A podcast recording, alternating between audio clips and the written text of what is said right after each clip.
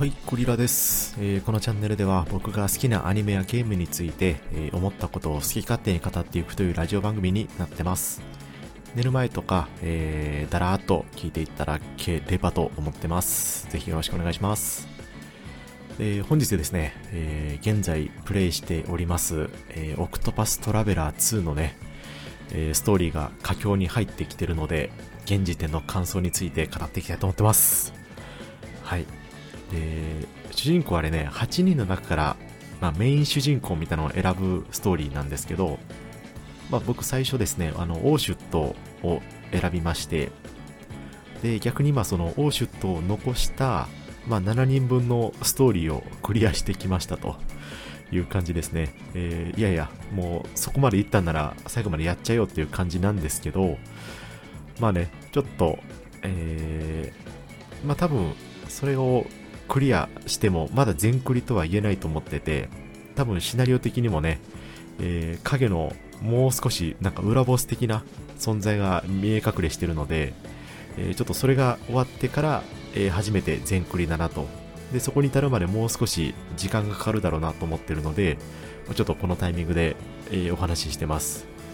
でね、現在プレイ時間ね、80時間ぐらいですかね。で、実際にはもう少し短いはずなんですけど、なんかつけっぱなしとかで、まあトイレ行ったりご飯食べたりしてたんで、あのーゲーム内の表示時間はそんな感じですというところですね。で、あの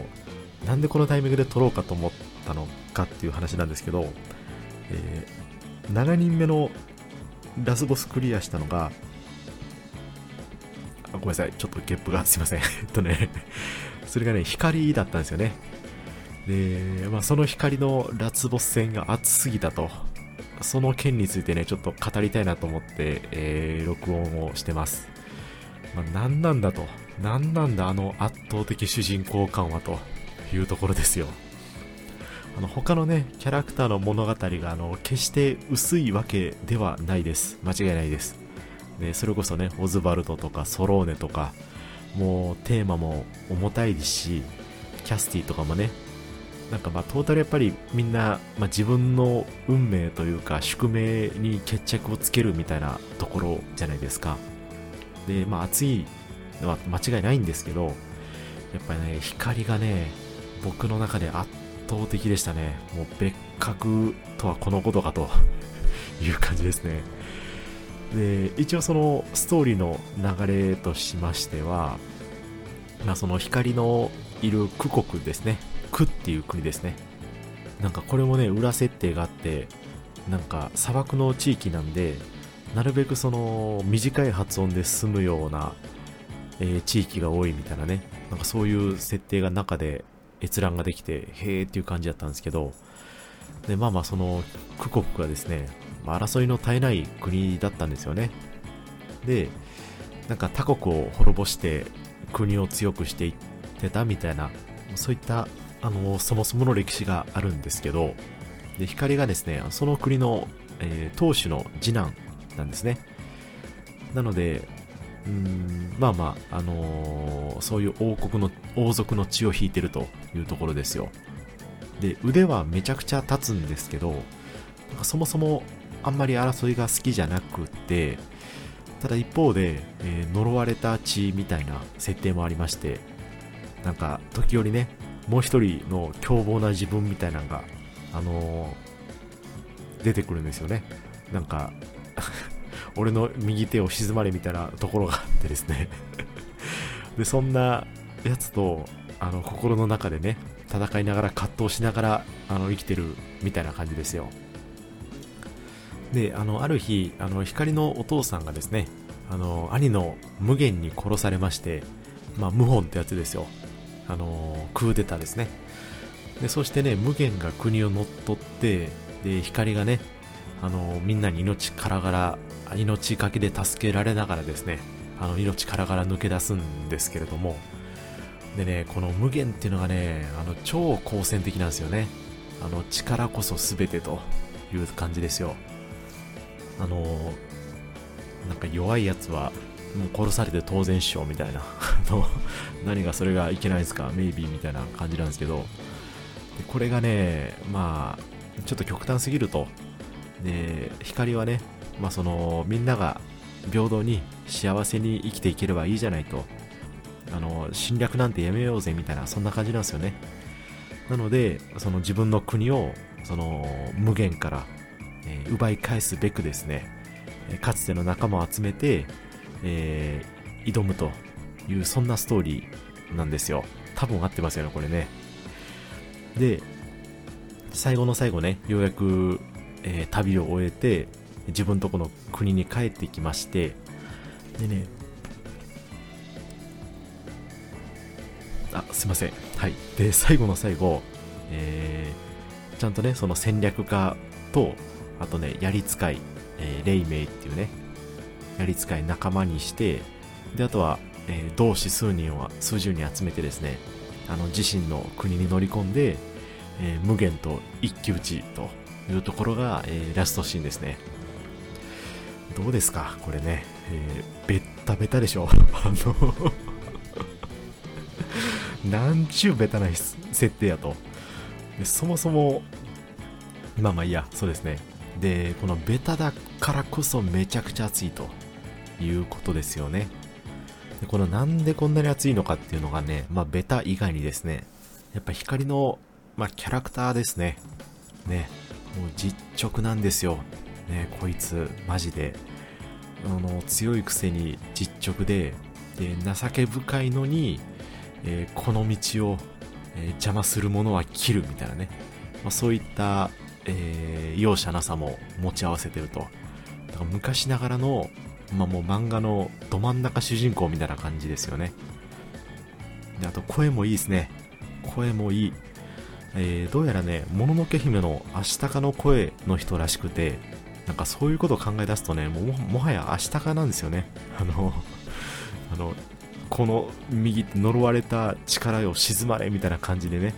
えー、時折それを、え、利用しつつ戦うみたいな。で、心優しくて、えー、ね、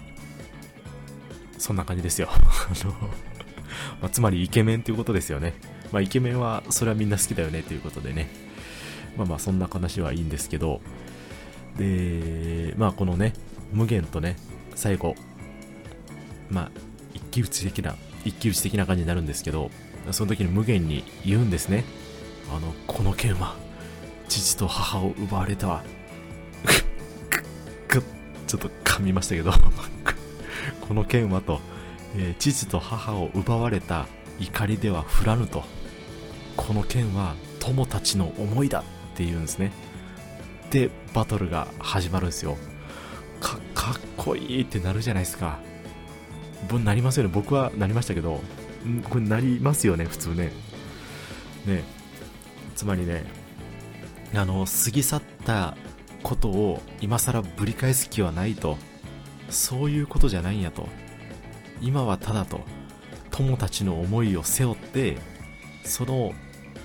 思いを叶える、つまり未来ですね。みんなと楽しく手を取り合える未来を友達と志を仲間にした仲間とですね、え あれ？なんか日本語変ですけど そういう、あのー、ことを作るんやと。で、そしてお前と決着をつけるんやと。この覚悟ですよ。ねいやー、すごいなやっぱりね、ヒカルはね、高潔ですよ。間違いなく。あと、ここ一番言いたかったんですけどね、あの、BGM エグくないですか？ね。あの、光のね、テーマ曲が流れて、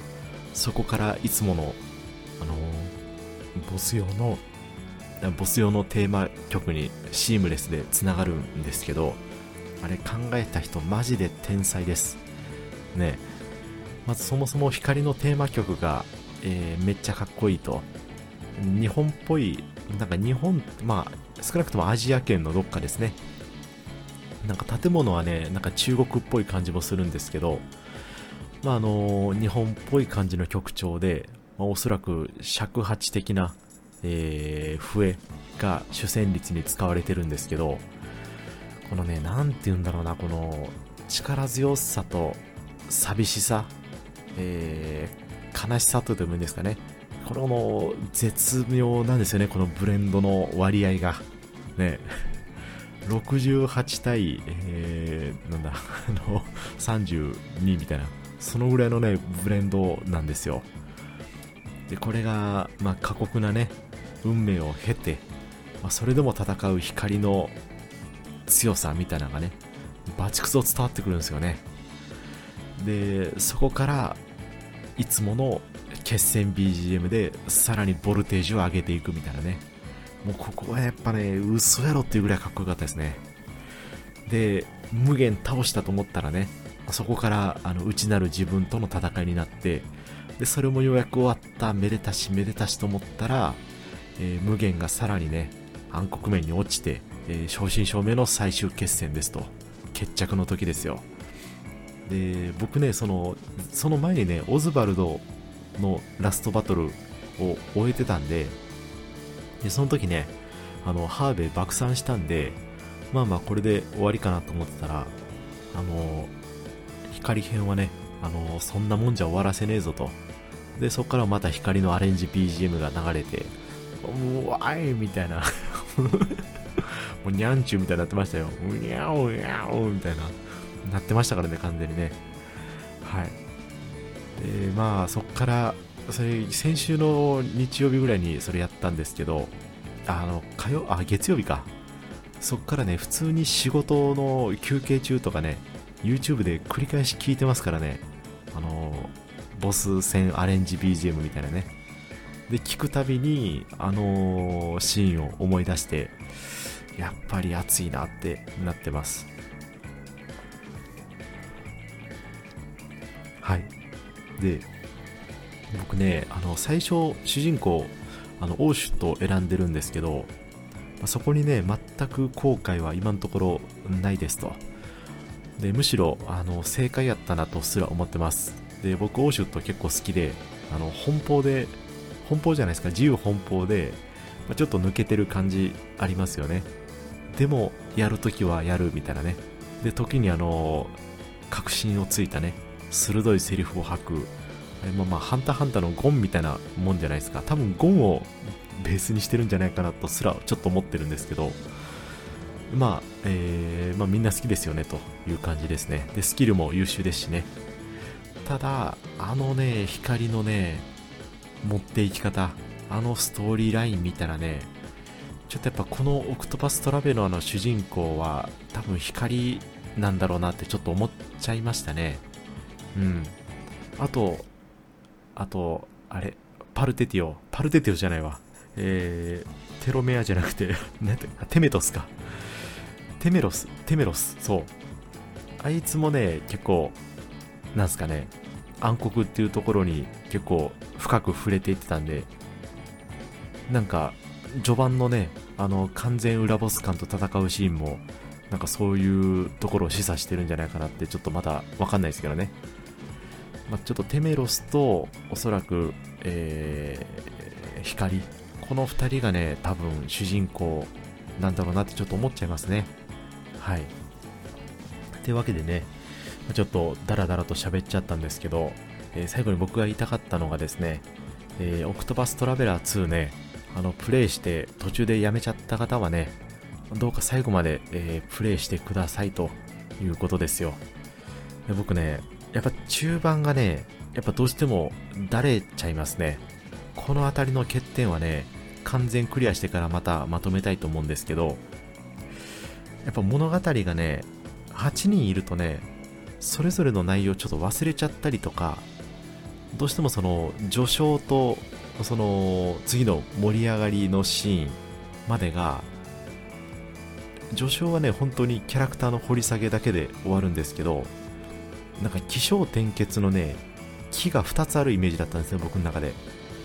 なのでで章行ったところでそこまでの盛り上がりがないというかあくまで一番最後にあの美味しいところ持ってきてるような形なのでまあ、ちょっとオズバルドのね、3章、あ、4章か。あれマジでびっくりしたんですけど、まあまあまあ。なのでね、ちょっと途中で挫折しちゃったりする人もいるんじゃないかなと思ってて。ただ、これやっぱ最後までやった時に、うわと、来たなこれみたいなことになる系のゲームなんで、そこはね、ちょっとぐっとこらえてですね、えー、ぜひ最後までプレイしていただければと思います。多分後悔しないんじゃないかなと思います。はい。というわけでね、えー、今日は、あのー、ヒカルがかっこよすぎっていう、それだけの話だったんですけど あのー、ちょっとこの熱がね、冷めないうちにちょっと喋りたかったなっていうところで、えー、長々と、え、お話しさせていただきました。え僕はこんな感じでね、あの基本的にあのアニメとかゲームの、えその時思ったことを好き勝手に語っていくという形式で、え配信してますので、まあ、よかったらね、ぜひチャンネル登録とか、え高評価とか、え他のなんか好きなタイトルについて語っているものがあれば、ぜひ加工動画も探して聞いてみてください。ということで、えー、本日は以上となります、えー、ご視聴いただきましてありがとうございました。失礼します。